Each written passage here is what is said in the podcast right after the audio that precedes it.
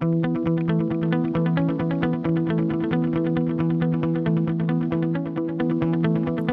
Marketing Radio, the marketing podcast for insurance agents and financial professionals. Welcome back, Quantum Marketing Radio listeners. Today we actually have a little uh, outside the box episode for you in that we actually have a compliance attorney on. And you're probably wondering why the heck would we have a compliance attorney on a marketing podcast? Well, obviously, in our industry, uh, compliance is a reality. And in order to effectively build your business, uh, we want to take into account how we balance compliance with effective marketing. And so that's the background story on why we actually have a compliance attorney on. Uh, I think you'll still find it a very interesting episode with some great advice and actionable items that you can take away uh, to help make sure you stay compliant with your marketing while still making that marketing work. So uh, enjoy. Welcome back to another episode of Quantum Marketing Radio. Today, we're actually um, going to have kind of an interesting conversation about all the regulatory changes going on in the industry with a special guest, Mark Eide. He's actually ECA Marketing's General Counsel and Chief Compliance Officer. So, welcome to the podcast, Mark. How are you doing today? Good. Thanks for having me. I'm excited about the topic. Yeah, yeah. Well, you're the guy to talk to, obviously. So, glad to have you here. Um, so let's just start off. You know, what's your background? How did you end up uh, becoming a, a, compliance attorney? Yeah, well, like with all positions, you know, there's the windows of opportunity that open up when they open up. Uh, I actually got into the securities industry in 1999, where I worked for an insurance-based broker dealer in the packaged pro- products division, uh, processing mutual funds and variable annuities through the broker dealer. Uh, from there, that led me right into uh, operations supervision uh, position after I got my 7 and 24, and I started signing off on the, the, the business itself, the business itself as principal. Uh, from there, I moved on to a, a wide variety of positions uh, throughout the, the securities compliance uh, arena in the Twin Cities. I worked for Dain Rauscher for a while. I did uh, okay. large scale uh, compliance for at the uh, what they uh, termed complex audits. Okay. It was a complex of uh, different buildings. Okay. yeah. uh, not that they were complex in nature. right, right, right. An actual complex of structures. An actual complex of, uh, yeah. So uh, agents working independently from their homes or at a, a, a large complex. Okay. Uh, I moved from there back into the insurance-based broker dealer. Uh, moved to U.S. Uh, Allianz Securities. I worked for them for a while. Okay. Uh, they became Questar. Yep. You might have heard of them. Uh, yeah, I actually have a background working for Allianz. I was a wholesaler for their fixed life and annuity division. So. Right. All right. And so from there, I was given the opportunity to wear just about every hat in compliance that you can have, uh, including the ability to work on their RIA compliance program. Okay. Uh, from there, I was recruited over to Woodbury Financial, uh, where I became chief compliance officer over their entire retail arm. Uh, they we developed all different types of compliance programs under code of ethics, the financial policy, financial planning policies and procedures. Uh, they even implemented a brand new advisor wrap program. Uh, so I got to build the compliance from the ground up as they built the product out uh, for the agents. Um, from there, I moved into private practice. I did a general consulting firm. Uh, but because of my background, uh, dedicated to federally registered RIAs. I was able to help a lot of RIAs out with uh, mock audits, uh, representation uh, in front of the SEC on their behalf when they felt that their CCO needed additional help with that process. Okay. Um, and and from there, uh, I developed a relationship with several different IMOs, and was ultimately recruited to become uh, chief compliance officer and general counsel of uh, an IMO, where I got to build out suitability guidelines and uh, general marketing uh, compliance policies and procedures for the IMO itself. Okay. Which led me to here. Led you to here. So yeah, you've been around for a while, and uh, in all different aspects of the financial compliance world, basically, not just the insurance side of it. Right. So, um, so obviously with the DOL on everybody's mind, um, in your role as general counsel and chief compliance officer here at ECA Marketing, what is your focus right now? Is it DOL? Is it uh, certain aspects of DOL? I guess Yes. you you kind of let us know where you're what what's uh, important right now that you're working on. Yeah, the main focus is compliance with the fiduciary rule and how we're going to comply uh, with the best interest contract exemption under that rule. Uh, So that's obviously keeping you busy with all the different possible avenues this could take and is taking.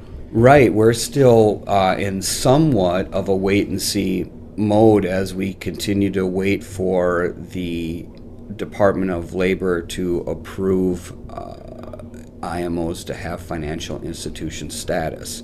We don't know yet what that will ultimately look like. So, although we're aware of what the rules are for other financial institutions, we don't know what the rules will be for us. So, in part of your preparation for having ECA, you know, all our ducks in a row and everything ready for agents to do business post April, um, obviously you're having to do contingency planning for any all the different possibilities, and which obviously I'm assuming that's keeping you very busy because it's we don't have a definitive path, so you have to really prepare for multiple paths for for uh, agents to comply.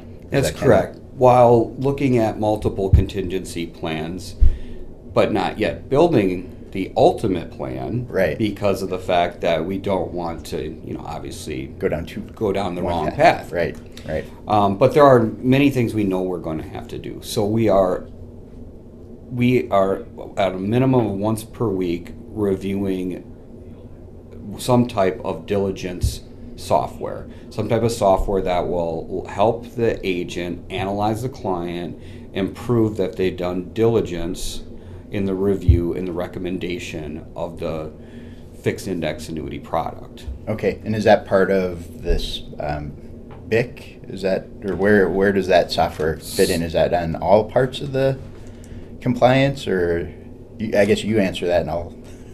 So the to operate under the best interest contract exemption, you have to act prudently as an advisor.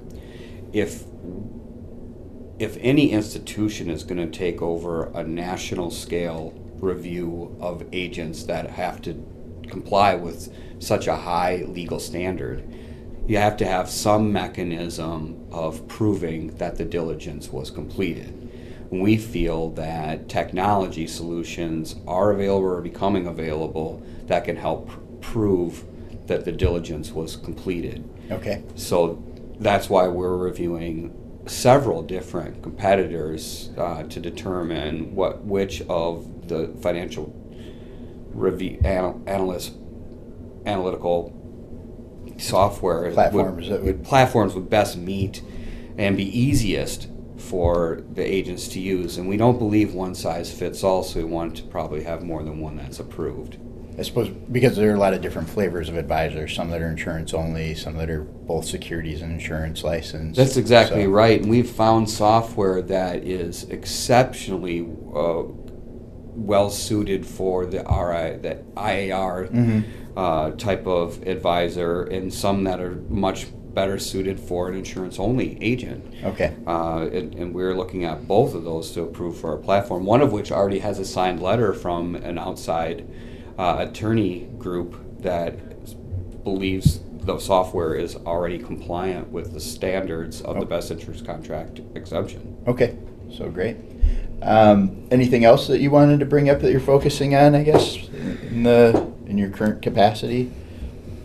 Software technology solution. I mean, obviously looking at all the different, um, exploring all the different possible contingencies and making sure that uh, we've got progress on the things that are known and So we're continuing to work directly with the Department of Labor. Uh, we may have um, been doing periodic phone calls, including a phone call just yesterday, to know exactly where uh, they're at at any given time.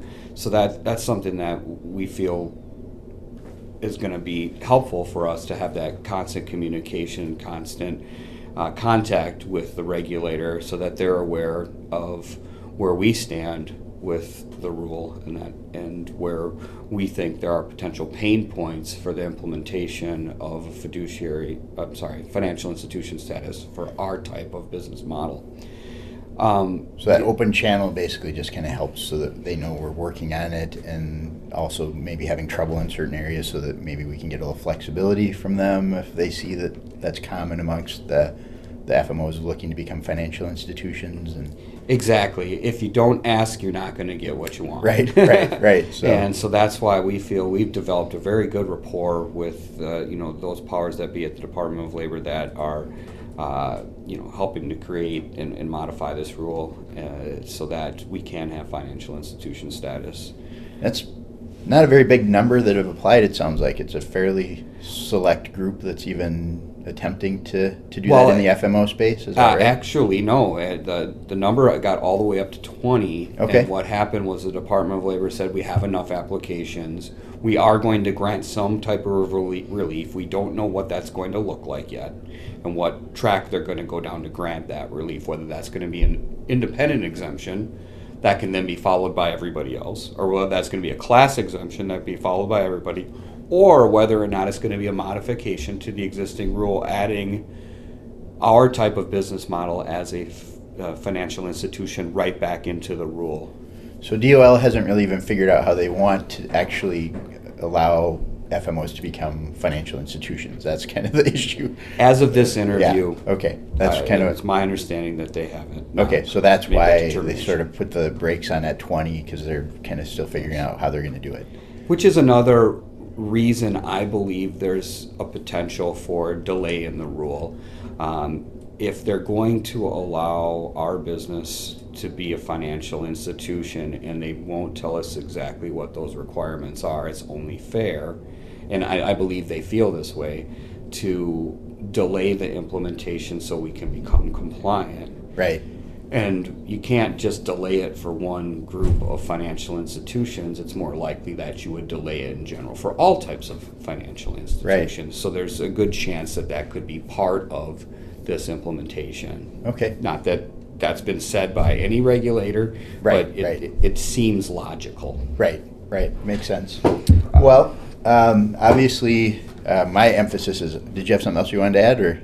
Oh, I just wanted to say that we also continue to work through the compensation portion of it okay. with our with all of our constituents. All of our we are working uh, tirelessly. We have a, a, minimum of two phone calls per week with uh, all of our carrier relationships to talk for them to tell us information about what they're hearing in the industry about what the compensation should look like and how that should be structured. Okay. As well as us giving them advice. And that's the reasonable compensation portion. That's the reasonable compensation portion of that, okay. which has to be based on neutral factors for the compensation portion to the agent. Okay, so the requirement is that the the products are levelized compensation to the agent, and you can categorize the products based on things like the complexity of the product itself. The amount of time it takes to sell it, to explain it, is uh, part and parcel of the reasonable standard. The true standard is dependent on what the market allows for the payment of that particular product. Okay, so some of it will be what's been done in the past and what the mark what the established rates for a particular category of annuity. So they may not have drastic changes in comp, but we don't anticipate a drastic changes in comp. However, it's a basic chicken and egg problem that you have. At some point, somebody has to be a first mover to say this is the types of categories that we're talking about, and this is what we believe to be the reasonable compensation whether that's a carrier or a large distribution partner of a carrier, we we don't know yet, okay. and we're still that's part of our wait and see, and why we have so many phone calls and, and have spent so much diligence and time on this effort. Sounds like uh, every aspect of this still has lots of wait and see going on. Right. No matter which piece of it we were, we're looking at, it's just there's a lot of uncertainty still. And that's always going to be the case with some type of implementation of brand new pol- Regular. regulatory policies and procedures. Uh, Well, I um, so as a marketing guy here, um, one of the one of the issues obviously in our industry is that we want to have marketing that's effective and balance that with compliance. And so there's always this little you know clash between uh, edgy marketing and doing it the way it should be done so that nobody gets in trouble. Um, what what would you say? Uh, you know, how do we strike that balance between marketing and compliance? Um, you know, for agents in the field, because a lot of them, you know, they're relying on us for that compliance guidance. So, um, what's your philosophy on that, or how do you help, you know, strike that balance between effective marketing and and compliance, which in marketing we often call the, uh, you know, the marketing killers. And I have uh, heard that. I'm hoping that I'm a little bit more uh, on the side of business than you would uh, find for other uh, compliance oriented attorneys. Um, but ultimately, it's an art, not a science. yeah, Uh, we don't. We work in a lot of gray, and have to be uh, accepting of, uh, you know, a, certain amount of flair and puffery in marketing materials. That Yep. said, the biggest killer is the totality of the circumstances that a piece is ultimately misleading okay, and so uh, for that it, it's it's normally under explaining you know the negatives of a product over uh, explaining or or you know misunderstanding uh, you know the positives of a product uh, that type of thing is most often what I see um, and then in general insurance product advertising really needs to show that it's about an insurance product advertisement and some states even have that exact requirement in the exact language that needs to be on a business some, card somehow example. disclosing it's insurance, not a investment or some other kind of, you know, more uh, amorphous marketing where you it's not clear what it is you're getting. Right, and, and, the, so one, the standard issue there it, is a lot of uh, for, uh, maybe a direct mailer that's uh, based on a seminar where it doesn't explain that the seminar is about about annuities or life insurance. Okay. Exactly. Got it. Um, so, uh, I guess in navigating this marketing, I uh, rather than having an agent maybe do something about a product, uh, can they market concepts a little bit more freely than a product? I mean, I would assume that the product has pretty strict regulations, where a concept they can promote, even though ultimately there may be a product attached to that, you know, to implement it. The concept itself might be something that appeals to to uh, a, target market. Um, I guess maybe talk a little bit about the distinction of, if, if there is any, between promoting a concept that, that uh, an agent might be or advisor might be wanting to use versus a specific product. Well, everything is facts and circumstances in all advertising. And then also, you have to take into consideration what are your state's guidelines on the advertisement itself. And that goes by the state in which you're doing the solicitation. Okay. Um, and so, some states are very rigorous about if you have the concept, but the ultimate concept is to sell an insurance product, it has to be very clear Somewhere. in- somewhere in the advertisement that an insurance product sale will occur. Is happening here Yes. that'll be presented at least or something. That yeah, that type of thing. But okay. again, uh, you know, we are dealing in 50 different States, states, yeah. 50 different sets of rules uh, for advertisers, 50 different sets of interpretations of those rules through the, the courts and arbitration systems, uh, that type of thing. So, um, you know, Plus, we also have the Federal Trade Commission and have the federal regulation that, That- that- may that's- also that's spill right. over. Yes, all, all types of advertising requ- uh, rules that are applicable to all forms of advertisement. Okay. So i i- it's a tough thing. So if somebody is looking to do any kind of marketing, do we, does ECA intend to have a process to review agent um, campaigns or marketing, or is it something that um, you know, if an agent says, "Hey, I want to do an email campaign or direct mail campaign on this," and I wrote this letter, uh, is that something that ECA is going to have as a uh, service where you would take a look at it and say yes or no, or here's a problem and fix that? Right now, we don't have it as Okay. an actual service. okay. Uh, on a case by case basis, depending on the nature of the relationship with the agent or the you know the office, Okay. uh, we are happy to take a look to give general Guidance. guidance on their website or other large scale uh, types of advertisements that they're going to do. If, a, if an agent wants to go the route of, of you know having a, a radio commercial or television commercial, something of that type of size, you know, we're happy to help look at that prior to putting out that material and having a compliance problem down the road. Down the road. Okay.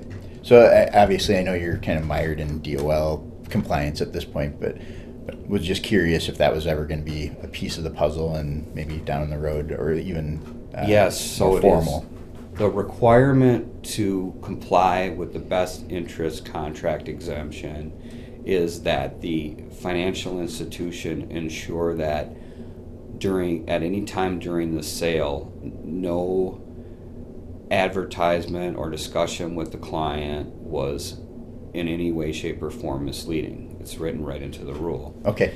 As such, although there's not a specific rule written into the best interest contracting exemption saying that you have to review marketing materials by the financial institution, the likely outcome from that, the only way you could possibly uh, comply with that type of a rule would be to have some type of system in place to review and approve advertising. We don't know another way around it at this point. We are still looking at uh, and talking with a lot of different uh, compliance groups, roundtables, that type of thing, to look to see if there's another way uh, to do that uh, and feel comfortable with that portion of the fiduciary rules. So that's another another change in the way marketing is being done for in the field is that agents are probably going to have a little extra compliance on what their sales and marketing materials look like and how they're presenting their concepts and products to people. Um, in the past, I think a lot of agents, if they were promoting a particular product, might be able to rely on a carrier's compliance department to help with some of that. I suspect that'll probably still be the case, but we're going to have an extra layer since more than likely we'll be the financial institution on the hook that um, and have some liability there. So we're going to want to make sure that we take a look at it and also prove that we were, you know, reviewing it. Exactly. Right now, as we have discussed it internally, the review of marketing would be on major initiatives. Okay. business card, website, those things that are most often used as part and parcel of the solicitation process. Okay. Okay, good. So that's another piece in the works. Um, so this brings up uh, kind of the next natural question, which is what are the most common areas of compliance that you've seen agents kind of run afoul of regulators and any of these uh, either state or potentially federal regulations? There's actually five different areas that come up consistently in insurance sales. uh, Okay, great. practices. Uh, the first is the this concept of gifting or rebating. They- Okay. Some some call it gifting, some call it rebating, some call it product tying. Uh, the states have different uh, nomenclature that they use for that, but ultimately, it's the uh, you know gift to a client, whether that's a monetary gift or a trip Dinner to the Vikings seminar. game or a dinner seminar. Uh, you have to be very aware of the state that you're working in and what those, how much and in what What form? what form these types of gifts can be given. The biggest case, uh, the most recent case, is the North Dakota case where an agent uh, took 50 of his clients, pre existing clients with insurance policies already in force, brought them to a Vikings game that was partially paid for uh, by an outside vendor. What the court did in that case, uh, through the insurance commission, was to evaluate the portion paid by the agent, divide that by the number of customers there, and then come up with the dollar figure of how much he contributed, subtract away the fifty dollars that was allowable in the case, and after the residual was the part that then was considered a violation of the gifting policy, Mhm. of the gifting law. So even though that it wasn't his personal gift, it was a third party giving. Oh no! So the third party paid portion of it, Yeah. and the agent paid, Paid the rest. Okay, so that was They the, only evaluated the his portion portion. got it, got in it. this case. But what's important to understand about this case is that in, in that particular case, every single gift was considered an individual violation by the agent. So he didn't have one gifting you had all but fifty. he had all for all 50 clients and, Wow. and uh, i want to say it was around 50 it might have been 47 but that's how they came uh, they did the actual math subtracted that away to make that determination and then charged them with all of them So a lot of people might be thinking, you know, this is like a client appreciation event. I'm not soliciting new clients here. These are people that are already people I've been working with and I've already sold stuff to, and this is just a thank you event. And Exactly. It was- seemed like it might be acceptable, but uh, clearly there was a problem there. exactly it was exactly how uh, that set of facts was exactly what happened it wasn't trying to i'll give you this money to Buy a- buy this product Right? uh, which is the most, you know, what you think of when you think of rebating. Yeah, Yep. Uh, it was clear. I'm bringing you to a Vikings game because you're a pre-existing client. I love it. Continue to be my client, yeah. and that's all it took. Wow.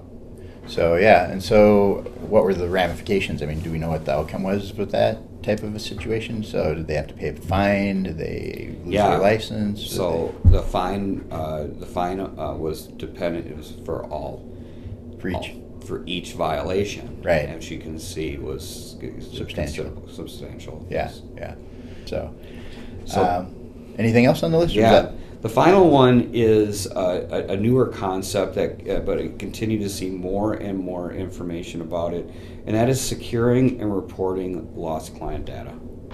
Uh, this most often happens with that laptop that goes missing Mm. or the stolen um, server.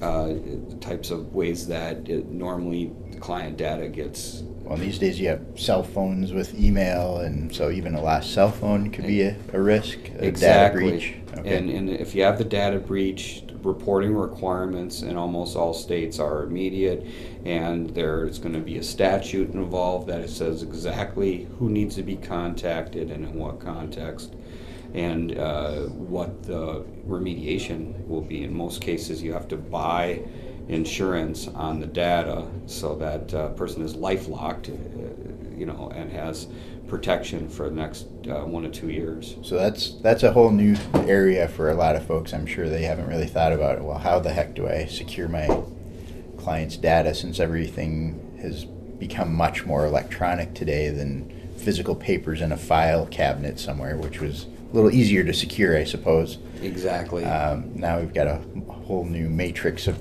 problems in trying to figure out how to secure your digital stuff, and it's proliferating too because now you might have it on multiple devices and exactly. Okay, great.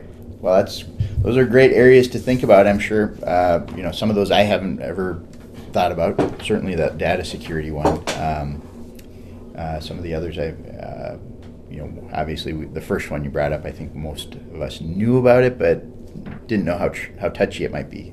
So, um, so obviously, if somebody does run into trouble uh, within one of these five areas, uh, what's the best course of action for somebody to successfully resolve this? So it really depends on the nature of the issue. Uh, that's kind of it's really open ended. It depends on what you know how they've been contacted about the issue. Is it is there a regulator involved or not uh, for the contact? Is the carrier uh, contacting? You know, are we contacting? Okay. Um, the the best thing is to not be defensive when the issue comes up. Uh, to work with you know the partners that you've built up over time to you know help um, resolve the issue as quickly as possible. Transparency in most cases is better than uh, trying to you know cover an issue because that's only going to exacerbate uh, a, a already potential issue that you have. Well, it sounds like uh, the five the the list of five things that you have uh, that more often than not, I would guess the majority of the producers out there are running into these issues just because of ignorance of how to comply, and not so much that they have a malicious intent. Although I'm sure some of those are out there. It's more that they just didn't realize what they were doing was a problem. It's almost always the Oh, issue. okay. Um, again, the the list of insurance laws in any given state can literally be pages long, and they're statutorily written. Right. Uh, not, a- and so I think that each state is doing its best to protect, you know, consumers. Uh, but in doing that, sometimes it can be very difficult to weed through all the legal requirements uh, that insurance agent has to deal with. Right, having to decipher the statute and figure out what does that mean for me to comply is not always an easy translation for most. So Exactly. without you know having gone to law school, so Exactly. So, um, you know, depending on the uniqueness of the situation, and uh, it's always best to consult with a professional in the industry. Your consumers are coming to you uh, as the uh, agent to help them with a, a complex product purchase. And uh, you know, it's no different than if you have a legal or potential regulatory issue. You want to work with the right uh, type of qualified professional, and it's no almost always best to get uh, a professional that deals uh, that has experience and deals specifically in your jurisdiction. okay, great. So um, I think we're we're about 35 minutes into our podcast here today, so I'm going to take just a quick break so we can get a little uh, sponsorship here from ECA and and uh, we'll continue with uh, on the other side here. So. Are you independent? Be a part of the cutting edge in fixed life and annuity marketing for the independent agent and advisor. Discover the ECA Advantage, where you'll find the marketing systems, training, products, compensation, and expert support you need to take your business to the next level. Sign up for your free ECA agent account to get access to ECA's Knowledge is Power 2016 Keynote Speaker Video Series. For more information, call ECA Marketing today at 800 356 4189 and ask for your marketer, or visit ecamarketing.com. Okay, welcome back to Quantum Marketing Radio. Uh, we're speaking with Mark Eide, our uh, Chief Compliance Officer and General Counsel at ECA Marketing. We're talking about uh, you know how compliance affects marketing and what's going on in the industry. Obviously, the news uh, that's timely right now is that we've just had an election and a new president coming into play here in a few months. Um, what's the outlook for the uh, DOL fiduciary rule in the new Trump administration so far? I mean, what are you hearing, and um, what, what are your thoughts on it? So there is a lot of media speculation on both sides uh, of this issue. Uh, one side very adamant, uh, outspoken about all the things that a Trump administration can do to the rule, and another side saying, "Hey, this rule was meant for you know ultimately for consumers, and we need to keep the rule." And uh, explaining all of the potential issues with uh, delay, modification, or uh, completely killing the rule. Uh, all of it is speculation at this point. We don't know what's going. He's not even in office, obviously. so he's still just waiting to be, you know, put into power. He's not in office, and other than some of his one particular outspoken member of his administration, Trump has never actually even mentioned the rule at Okay. one time. Uh, and, but that's not to say that he's not going to take some action quickly because he does have those arrows in his quiver to do something very quickly through an executive order. Yeah, I think some agents are out there under the impression that okay, Trump's in, this thing is over. So that's not at all the case, though. not at all the case and not at all what any any of the industry is doing. None of our carrier relationships are stopping. None of our competitors are stopping. The industry is continuing down the path uh, for implementation on April 10th. Okay, so although things could change, again, it's still another new uh, uh, unpredictable variable that's now come into this whole DOL process. Yeah. Um, the plan is still move forward as if anything, as if everything is still on track. Right, and I should say this though. Logically, the most logical outcome is that a delay of some kind will come. Whether that comes directly from something done by the Trump administration or our, congressional movement, uh, or comes from the Department of Labor itself saying, hey, you know, we, we've heard enough uh, uh, of this particular issue being problematic for implementation. Let's talk about implementation down the road. I think it's just at some point, because of the complexity with compliance, something's going to happen, and it's very logical. And most people believe that there'll be some form of delay. This was a pretty hefty size uh, regulatory um, segment, wasn't it? Like over a thousand pages, or nearly a thousand pages, or uh, I mean, that seems like a any type of new regulation is going to be have some heft to it. The Yeah. ultimate regulation itself is much smaller, and it was only a, a few pages long, depending on the font size you use to print that off, I guess. Yeah. Um, but they have to explain the process that they went through. They have to explain uh, all the different types of letters that they received. They have to explain how they're in compliance with the Paper Reduction Act. There's uh, many of the pages dedicated to uh, things other than the rule itself. So the actual rule is not that long. Okay. But the a lot of guidance that went along with the rule to help explain each line item of the rule uh, did take up you know quite a Quite volume, and, that, and that's good that they did the best that they could to help try to explain where they were help coming from it. Yeah. uh, with each different portion of the rule.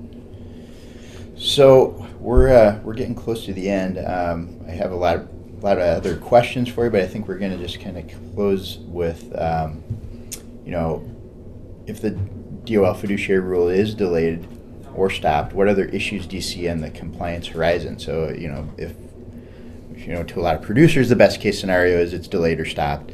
Um, but obviously, that's not the end of the compliance uh, concerns. So, what other things might be on the horizon if, in the event this is delayed or stopped?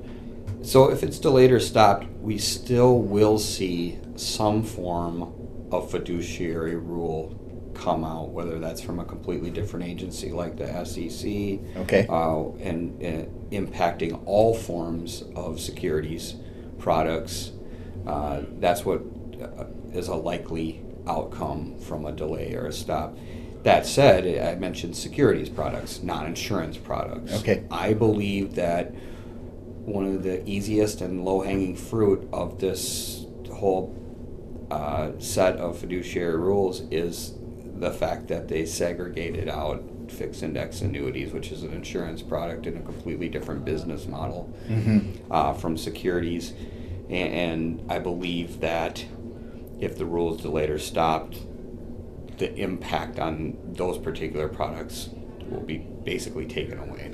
Okay, so that would be good news for a lot of our insurance only uh, agents out there, especially, and obviously anybody that sells these products. So, Yeah, it just seems logical, but again, we Who knows? don't know what's going to happen. who knows? Yeah. Um, some other issues, because this rule did come out and shed some light on certain types of conflicts of interest, from how mutual funds are sold to uh, you know problematic fees inside 401ks, uh, to you know the extra types of undisclosed compensations and, uh, the sale of uh, insurance products. I believe that suitability itself, at a minimum, will continue to have an impact. It'll be um, even more robust than it has been in the past.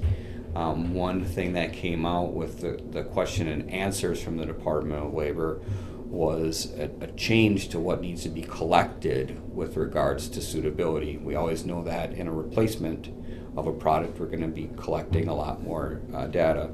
And they basically see a 401k uh, being taken that the agent should understand and know what the fees are with the 401k. Previously, that's not something that had to be collected, but I believe that at some point um, states are going to pick up on that and start making that a, a, data element that has to be collected.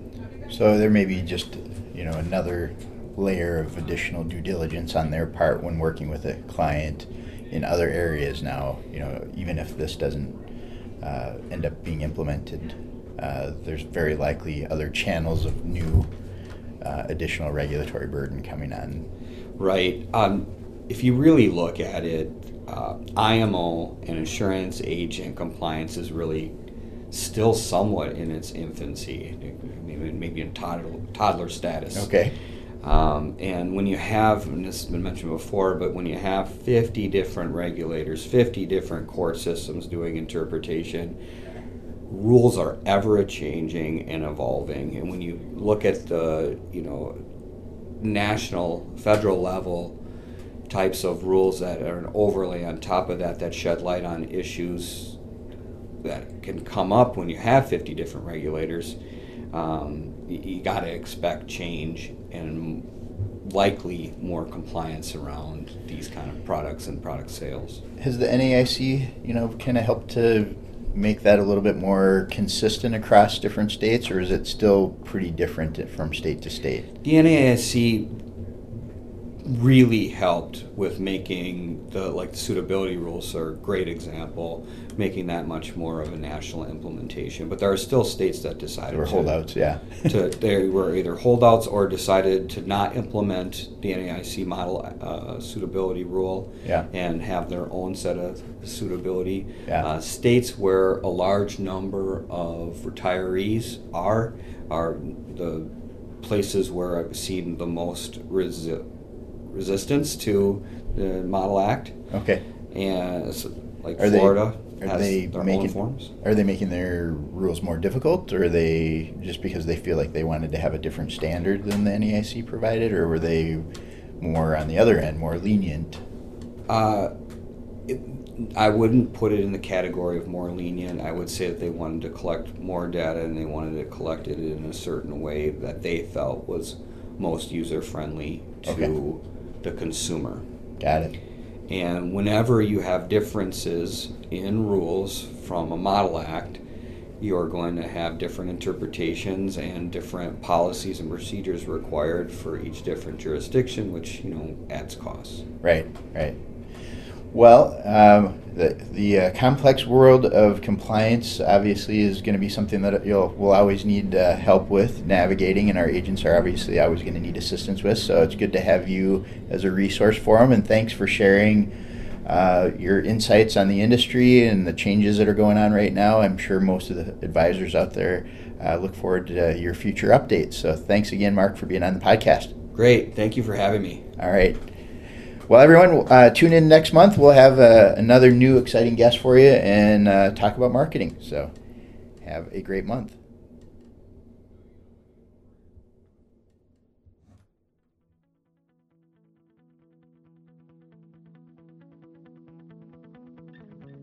Thank you for downloading our podcast. Find out more about the Quantum Marketing System at quantummarketingsystem.com.